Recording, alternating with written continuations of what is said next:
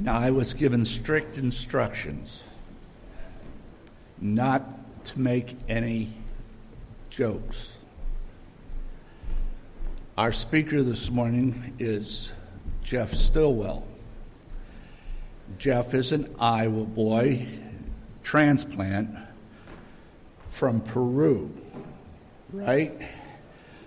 Family missionaries to Peru. He's an MK, that's a missing kid.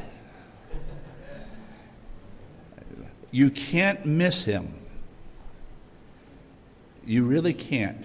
Because if you notice any glow of red to, you, to this side of the auditorium, that is where he sits. He is, and he has this standing uh, address. I said, How are you doing, Jeff? And he says, I'm still well. Yeah, oh, yeah. Jeff, I've known Jeff 2000, no, beyond 2000. When, when did we go to Bethany? 2006. We were done that. I think that's how long we've known Jeff because he was. You were attending then Bethany at the time, weren't you, Jeff? You and your you and your tribe. Uh, his tribe is now he has uh, empty nest syndrome, and uh, all his kids are out and about. One's at Faith. I don't know why. I don't know. I, I, she, I, get to see her every once in a while. I'll go up to Faith and I'll see this redhead walking around town, I'm around them, but that's all right. But it's good to have you, Jeff. I'm asking to fill in. He's uh, a dear friend, your brother, and I know you're going to be blessed by his. I, I, I don't want to bring it up, but it's part of his life. The Lord recently has taken his loved one at home. The Lord needed need her more than you did, Jeff. That's about it. And uh, she was a sweet, godly lady sweet uh, as sweet could be because she loved the Lord. She loved the Lord. She loved her family. She loved her church.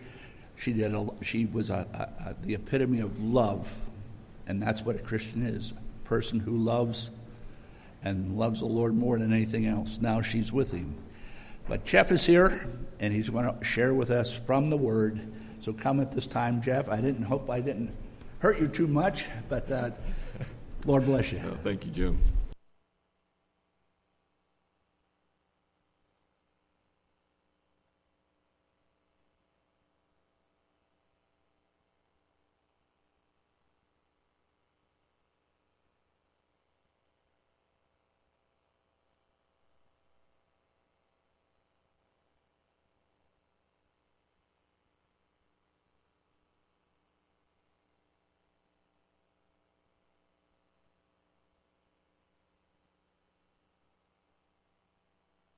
Got, we got sound now? All right, good. I was hoping you guys wouldn't hear me. You'd be better off that way. um, yes, I grew up in Peru, South America. Um, my folks are missionaries down there. In fact, all my brothers and my sister are all missionaries down there. I'm the, I'm the only one up here. I'm the black sheep of the family. So um, I got saved when I was 14, got baptized shortly after that uh, down in Peru. Uh, it was uh, we got bap- I got baptized in a river. Uh, it was the dry season, so the water didn't even go up to my knees. So we put a bunch of rocks across the river to. This is one of the funny things that happened to me. Uh, across the river to kind of dam it up to get enough water. Well, it still didn't go above my knees, so we said well, we're going to go with it anyway. So, so they dunked me under, okay, and my mom took a picture of me with me submerged and my knees were still sticking out of the water, so my knees never got immersed. Okay? But when I came back up out of the water, the water kind of poured and sprinkled on my knees. So I've been immersed, poured, and sprinkled. I've done it all, folks. So if there's any debate, any questions, I got it all covered. I'm good to go. Okay? I met my wife down there. She was an MK as well, and we got married shortly after high school. And um, uh, we have. Uh, five children with us. We have eight children in heaven. Uh, we lost eight children to miscarriage, and my wife always talked about wanting to see her children or eight children someday. And On July 22nd, the day of this year, um, my daughter's, granddaughter's third birthday, my wife went home to be with the Lord and see her eight children for the first time. And she is much, much more happier than I am. So I praise the Lord for that. Uh, the funeral was on our 34th anniversary, uh, July 31st. And then in two weeks, October 16th, which would have been my wife's 55th birthday, my youngest daughter is getting married. So it's just, it's just co- not coincidence. It's just amazing how God has put this all together. And I just think that God has a plan and a purpose in what He is doing. And uh, before my wife passed away, I, I told her that when she passed away, I will need to be in God's Word all, all the more. And one of the things that helps me to be in God's Word is guess what? Going out preaching. Because I have another reason to be in God's Word. I still have my devotions, I still read the Bible, but uh, preaching gets me, drives me to the Word of God again. So you folks have been a blessing to me already. And I hope that the preaching of God's Word, not because of me, but because of God's Word, it'll be a blessing to you guys. So let's pray to that end, okay? I'm going to pray. You guys pray in your heart.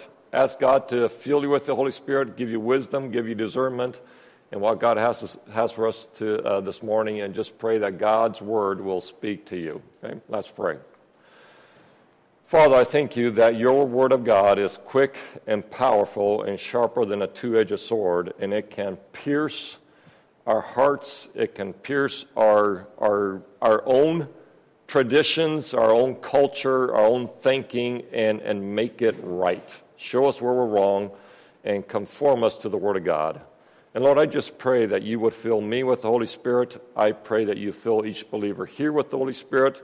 Give them wisdom, give them discernment and understanding, and uh, that we would come away uh, learning more about who Christ is and what his plan is for the church and that Christ is going to build his church and he is not going to fail. And at the same time, realize that we have some responsibilities. So, Lord, help us to have an open heart, a discerning heart, and to accept the teaching God's word uh, this morning. In Christ's name I pray. Amen. I just want to make a disclaimer. Just because of this message doesn't mean that I have covered all the bases of Christ building his church, okay? There, there are many more avenues, many more topics, verses, and, and, and tentacles that you can go off on this topic. But one of the issues in my life, and maybe it's with your life too, is all these people in the jungles of South America or in the safari of Africa or out in Australia in the middle of nowhere, and we have not sent missionaries out there. Are we guilty? Do you feel guilty because you didn't go to the ends of the world to build the church? And sometimes as Christians, we feel that guilt, don't we? When we think on our side of things, we feel guilty. I want us to see what Christ is doing. Okay? In Matthew chapter 16, and by the way, I'm going to go all through the Bible in all different directions. So if you don't like that, my apologies.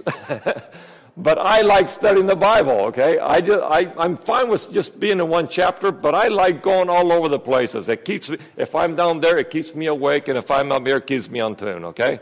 So we're going to go all through the Bible, but I want us to start in Matthew 16, verse 18, okay? You guys probably know this verse but uh, I'm just going to read it. It's in the context of Jesus being with his disciples and he asking them, Who do you think Jesus, uh, people say that I am? And some people say, You're John the Baptist, you're Jeremiah, you're another prophet. And Jesus asks Peter and the disciples, Who do you say I am? And Peter says, You are the Christ. Okay? And then in verse, six, uh, verse 18, or verse 17, let's start with 17. And Jesus answered and said unto him, Blessed art thou, Simon Barjona, for flesh and blood hath not revealed it unto thee, but my Father which is in heaven. Notice who revealed to Peter that Jesus was the Christ. It was God the Father. Peter did not come to that conclusion on his own wisdom, his own understanding.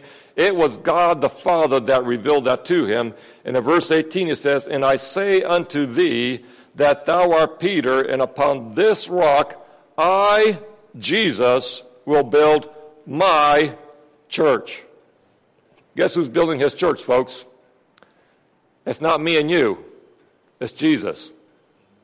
And he has it all under control. And my God, who is so sovereign, he knows every single individual who's out there in the jungles of, of uh, Brazil or Peru or out there in Africa in the middle of nowhere. He knows where that lost soul is. And he knows how to get the gospel to them one way or another. Uh, my parents are missionaries, so guess what we did during devotions a lot of time? Not only did we read the Bible, we read a lot of missionary stories. Okay? I remember a story, and I, I, was so young I don't remember all the details, but this missionary was going to the jungles of South America, I believe, or maybe in Africa. I don't know where. Okay, I can't remember exactly. But he wanted to go into this inner region where he knew the gospel had not reached there as far as he knew. And he wanted to reach to this tribe. He got to this tribe, went downriver, got to this tribe, and all of a sudden when he got there, he realized, though they didn't have many Bibles or anything like that, they knew about God, and they knew about Jesus, and they had put their faith in the Lord Jesus Christ. And when he started understanding, trying to search out how did this happen, what happened, put the whole story together, upriver, a little young boy or a young man had received the Word of God, I think it was a New Testament. And when he took that Bible to his tribe, the people and the witch doctors of his tribe didn't want him to have that Bible. So he went to the river bed and he would go and he would hide his Bible underneath a rock. And then when nobody was watching, he'd go down to the riverbed, pull that Bible out, he'd read it, put it back under the rock, go back home, and that's how he read the Bible. One day it rained, it poured, and the river went up, and the next morning, the next day, when he went to the river bed, guess what? His Bible had been washed away. He was very disappointed. But guess what happened? That Bible went downstream, and a man on the other tribe downriver was looking in the river, and he saw this, sling, this thing floating there, and it got his curiosity so he went out into the river, he picked up that Bible, brought it home, had no idea what it was. He found somebody to read it to them. They started reading the New Testament, and most of the people in that tribe came to know Christ as a Savior. So let me ask you can Christ, Christ build his church without me and you? Yes, he can. And God knows where every lost soul on this universe is, and he knows how to get the gospel to them. And look at what it says there in the last part of verse 18, or the middle part I, Christ, will build my church, and the gates of hell will not prevail against it. All the powers of devil, all the deeds of the demons working against us, even the world working against the church, guess what? I know it's a menace to us. And we would just assume that the devil was on hold and God would put him away once and for all. But guess what? All the powers of the devil and the demons in the world cannot stop Christ building his church. He will succeed, one way or another. Now, some of us may ask, well, if Christ is building his church, wouldn't more people be coming to Christ? Because let's be honest, my church in Bethany, now it's the Aletheia Baptist Church, we would like to see more people come to Christ. You would probably like to see same, the same thing here. More people come to Christ. So if Christ's building his church, why aren't more people getting saved? Well, let me tell you this story. Remember the story of Jonah? How many people in Israel wanted to go to preach the gospel to the Ninevites? Nobody did. Even the prophet Jonah did not want to go over there and preach the gospel or preach the good news that they were going to, if they didn't repent, they were going to be destroyed. But guess who did? It was God. And God got Jonah kicking and screaming and hooting and hollering, fussing the whole way there. He got him there, and though Jonah was half heartedly, I would even say he half heartedly preached that word, that sentence. In 40 days, Jonah, uh, Nineveh shall be destroyed. His heart was not there at all. He didn't even want to do it. But he half heartedly preached that word, and guess what? From the king to the lowest person, they all repented. Can God use a, a, a stubborn prophet to build his church? Yes, he can. Can God use me and you to build his church? Yes, he can. And he will put us wherever he thinks we are needed to build his church. So, how is Christ building his church? Well, one of the ways is the Great Commission, right? We all know about that in the Gospels. It's the Great Commission that Christ, after he arose from the dead, he, he, uh, he told the 12 disciples to go out and preach the gospel. You see it in Acts chapter 1 as well. Um, one of the interesting things about that, a lot of people criticize the disciples because they didn't go to the ends of the world. And they kind of stayed in Jerusalem for a while. Well, in Acts chapter 1, what did Jesus tell the disciples? He told them, You go in Jerusalem, Judea, Samaria, and then unto the ends of the world. So they did their job. They stayed in Jerusalem first, where they're supposed to be. Then, little by little, they went to Judea and then Samaria and the other parts of the world. And eventually, if we look into every life of the disciples, they did go across this world. One, I think it was Andrew, went to India or China. Another one went down to Africa and yada, yada, yada. But they did their job and they started at home first because that's where Jesus told them to do. So we got the Great Commission. Now, you got to understand something about Jesus. Did he have only 12 disciples? Did he have more? He had a bunch more. He had the 70, and then he had other disciples besides that. Why didn't he commission the 70 to go as well at the end of his uh, time here on earth? Guess what? Jesus doesn't need 70, he just needs 12. And he's good with that. Now, can he sin a lot more? He probably did. Maybe he did later on. I don't know. But guess what? We kind of got this idea that God needs a big, huge, humongous group of people to evangelize. Guess what? Sometimes God just needs 12. I want us to go to another story where Christ was building his church, and that is in Acts chapter 13. Acts chapter 13.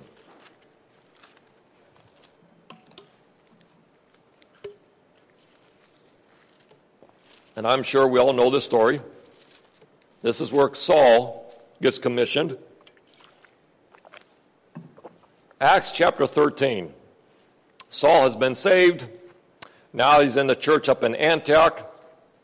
And in Acts chapter 13, verse 1, it says, Now there were in the church that was at Antioch certain prophets and teachers. Okay, there were prophets and teachers, as Barnabas and Simeon, that was also called Niger, and Lucius of Cyrene and Manaen, which had been brought up with Herod the Tetrarch, and Saul. As they ministered to the Lord and fasted right there in the church in Antioch during the responsibilities of being prophets and teachers, the Holy Ghost said, Separate me, Barnabas and Saul, for the work whereunto I have called them. The Holy Spirit is calling them and he says, Separate them unto the work that I have called them to. And when they, the church, had fasted and prayed, they laid their hands on them and they sent them away. And so they, Barnabas and Saul, so they, being sent forth by the Holy Ghost, departed unto Seleucia, and from thence they sailed to Cyprus. And I want us to know verse 5. And when they were at Salamis, they preached the word of God in the synagogue of the Jews, and they also had John to the minister. Remember what happened to John? They go on this mission trip, and partway through it, they don't get very far, and all of a sudden John decides go, you know what, I'm done, I'm going back to Jerusalem. Was John a failure? Paul was pretty irked with him. In fact, on the second missionary journey, Barnabas wanted to take John with him, and Paul said, No way. John's not going with us because he left us. Not to criticize Paul, I'm not criticizing John, but let me point out this. Who did the Holy Spirit call? Saul and Barnabas. Did he call John? No, he didn't. I don't think it was wrong for John to go with them to see the missionary work. I think it's a great thing if every church sends some people down to see missionaries and see what they're doing. I think it's an awesome thing. Believe me, when I was at Altoona, we sent missionary trips down to Peru, where my folks were. Every single believer that I know that went on these mission trips, they came back changed and blessed. Okay? And I think it'd be awesome for each of us to go to a missionary, not a missionary in Hawaii or Tahiti. but go, I mean, you can, okay? There, there are missionaries work there too. But what I'm saying, you go to missionary work in Africa or in a third world country, you will come back a not only a better Christian, but a better American. Let's just put it that way. So I'm not against John going with them, even though the Holy Spirit had a burden in his heart. But you got to realize why do these missionaries go to third world countries and they stay the course no matter what happens to them? It's because the Holy Spirit has called them and they are burdened and they are set on doing this because the Holy Spirit tugs at the heart. If you and I just decide, you know what, let's just go be, be a missionary in, in Iraq or Afghanistan, I guarantee we probably won't last. But if the Holy Spirit burdens your heart to go to Iraq or Afghanistan, I bet you, you will stay the course no matter what. Because the Holy Spirit is firing up your heart to stay there and be true to Him. So I'm not against missions. I'm a missionary kid. I love missions. if it was my way, I call all of you to be missionaries. But that's not all necessarily God's calling. Okay? Not all of us are called to be a missionary. Not all of us are called to be a pastor. But what is our responsibility as a believer? Do we have a responsibility right here? You know what? I think we do.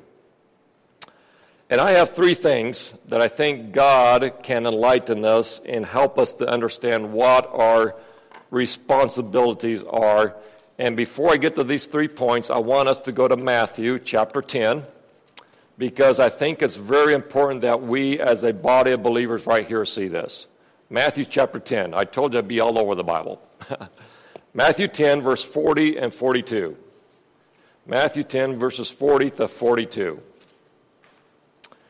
Jesus is talking here, and he says, He that receiveth you, and this is after Jesus sends the 12 out to go out to different towns and cast out demons and heal the blind and etc. like that. He says, He that receiveth you receiveth me.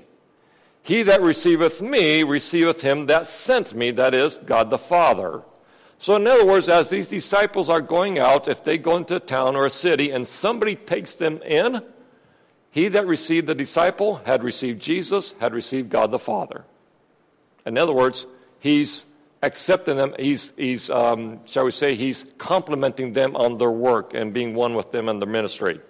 Verse 41 He that receiveth a prophet in the name of a prophet shall receive a prophet's reward. And he that receiveth a righteous man in the name of a righteous man shall receive a righteous man's reward. And whosoever shall give to drink unto one of these little ones a cup of cold water only or simply in the name of a disciple, verily I say unto you, he shall in no wise lose his reward. You know what this passage is telling me? Even though you are not a missionary or a pastor or a professor, when a missionary comes to your home and you invite them in, and you provide a meal with them, guess what? You are participating in their ministry, and if the missionary gets a reward, so do you. If a missionary comes to your church and you financially support them and you financially help them in their needs here and abroad and you pray for them diligently, you are a participant of that missionary's missionary work, and if they get a reward, so do you. You support your pastor, praying for him, upholding him. Guess what? I think you get a pastor's reward. I think that's what it's saying. You can ask just about any missionary how well they'll do over on the field without churches back here supporting them, and guess what? They won't make it. They won't make it there. So, are you vital to the work of Christ and Him building this church? Absolutely, folks. Yes, you are you have a very, very big part in it. And so I would just want you to let you know if you think that just coming to church and tithing and praying for missionaries is not much, folks, you ask the missionaries if, if that's nothing. And a true sincere missionary would come back here and appreciate what you guys are doing and supporting them. And according to the Word of God, you will have a reward for doing that. Here are three things I think uh, we as Christians can do right here in our community. Matthew chapter 5, verse 16. Matthew 5, 16. Y'all know this verse, it's very common. Let your light so shine before men that they may see your good works and glorify your Father which is in heaven. Simple little command. Let your light so shine before men that they may see your good works and glorify your Father which is in heaven. Do you know that the unsaved are watching you every day? At home, in your community, at work, wherever you are, when you get up Sunday morning and every single Sunday morning at 9, whenever it is, you leave your home and you come here, guess what? Your neighbors are watching you. I'm not saying that to put a guilt trip on you. I'm just saying they know something about you and they are watching. When my wife passed away, there's a lot of my coworkers because of we just go to work and work we, we hardly talk. Okay, we just we just hardly talk. Hi, how you doing? And it's to work. So I don't get much chance sometimes to talk to these people. At PDI I do, at UPS not too much. Some of my coworkers, I get to talk to them at PDI about the Lord because we work together for four hours, and it's just, it's just great, okay? UPS, not so much. But when my wife passed away and the word got around that she passed away, I came back to work, and one guy who I've never talked to him about the things of the Lord came up to me and said, Jeff, I, I, am sorry about your loss. I said, Well, you know, I, I said, I'm, I'm doing okay. We talked a little bit. I said, I said, God has just given me peace. I said, That's the only thing I can explain. God has just given me peace. And he said, Your faith is strong. I never told this guy I went to church. I never told this guy I read my Bible every day. I never told this guy anything like that. He just saw in me that my faith was strong. Folks, I'm not boasting about myself, folks. I'm just saying that's what God can do through you as you simply let your light so shine before men that they may see your good works and glorify your Father. Is your testimony making an impact in your community? Yes. They may never come up to you, but guess what? You are leaving an example. In your word, in your deed, in your conduct, they are watching you. So, number one, be an example because they are watching you. Number two, first uh, uh, Matthew, sorry, Matthew, just a few pages over. Matthew chapter 9, verse 36 and 38. This is another thing that Christ told us. Okay? The same Jesus that said, Let your light so shine before men, is the same Jesus in verse in chapter 9, verse 30. Let's just go to verse 38. Pray ye, or let's go to, sorry, let's go to 37. Then saith he unto his disciples, The harvest truly is plenteous, but the laborers are few. Pray ye therefore the Lord of the harvest that he will send forth laborers into his harvest.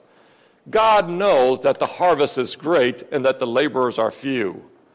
But what he does not say is, okay, let's just go hurry up and start making disciples and making missionaries. Let's just send them out everywhere.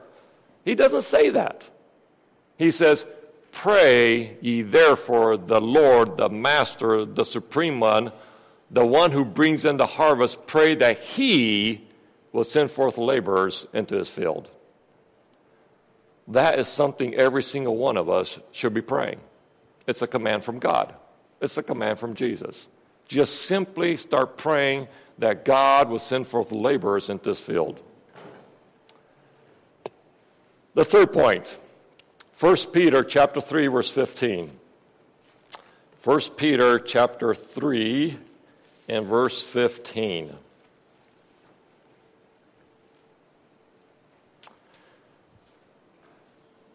But sanctify the Lord God in your hearts.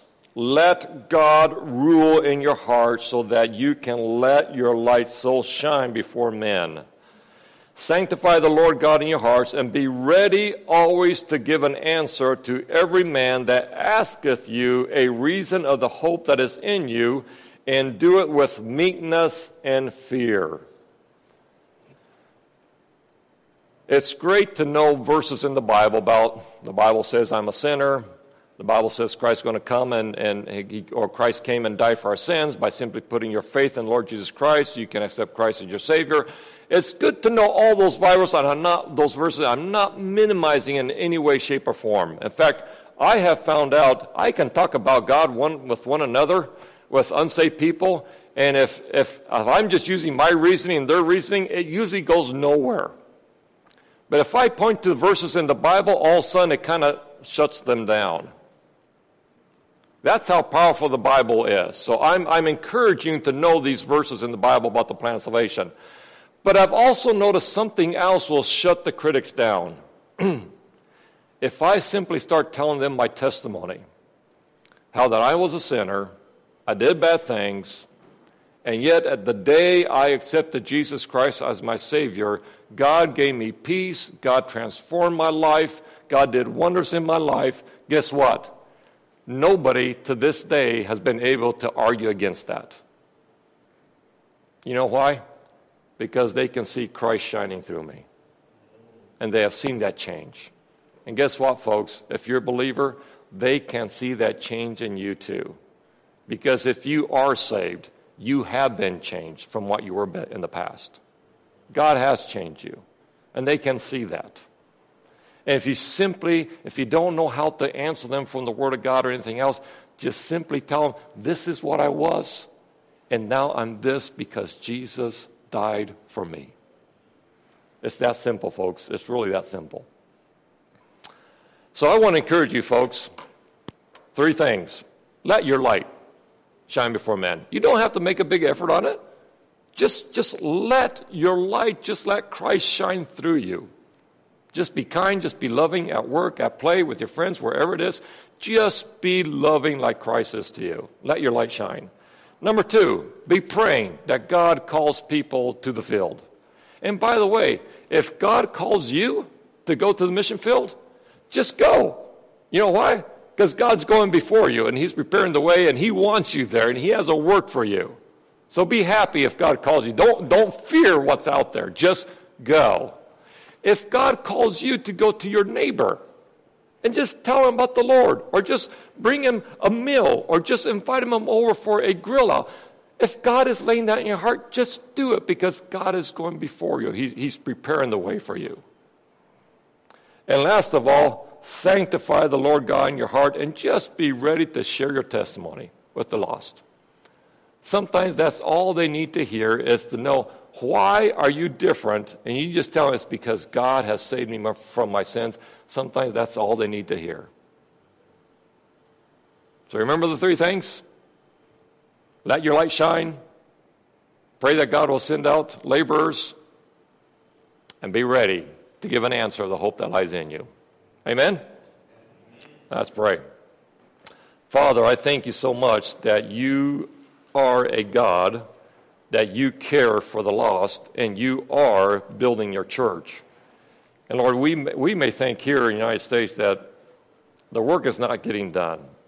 We may think that we would like to see more people saved, and, and we all would. But Lord, you are not filling, and you are building your church. And if we just let our light shine and we be faithful in praying, and we be faithful in just be willing to give our testimony. Lord, we are doing our part. And if we just simply in love and kindness do our part, we will get rewarded and you will be blessed by what we do. So, Lord, just help us to be faithful to you because we know, God, you never fail. Christ will never fail in building your church. So, Lord, help us to just be a willing part of your ministry. In Christ's name I pray. Amen.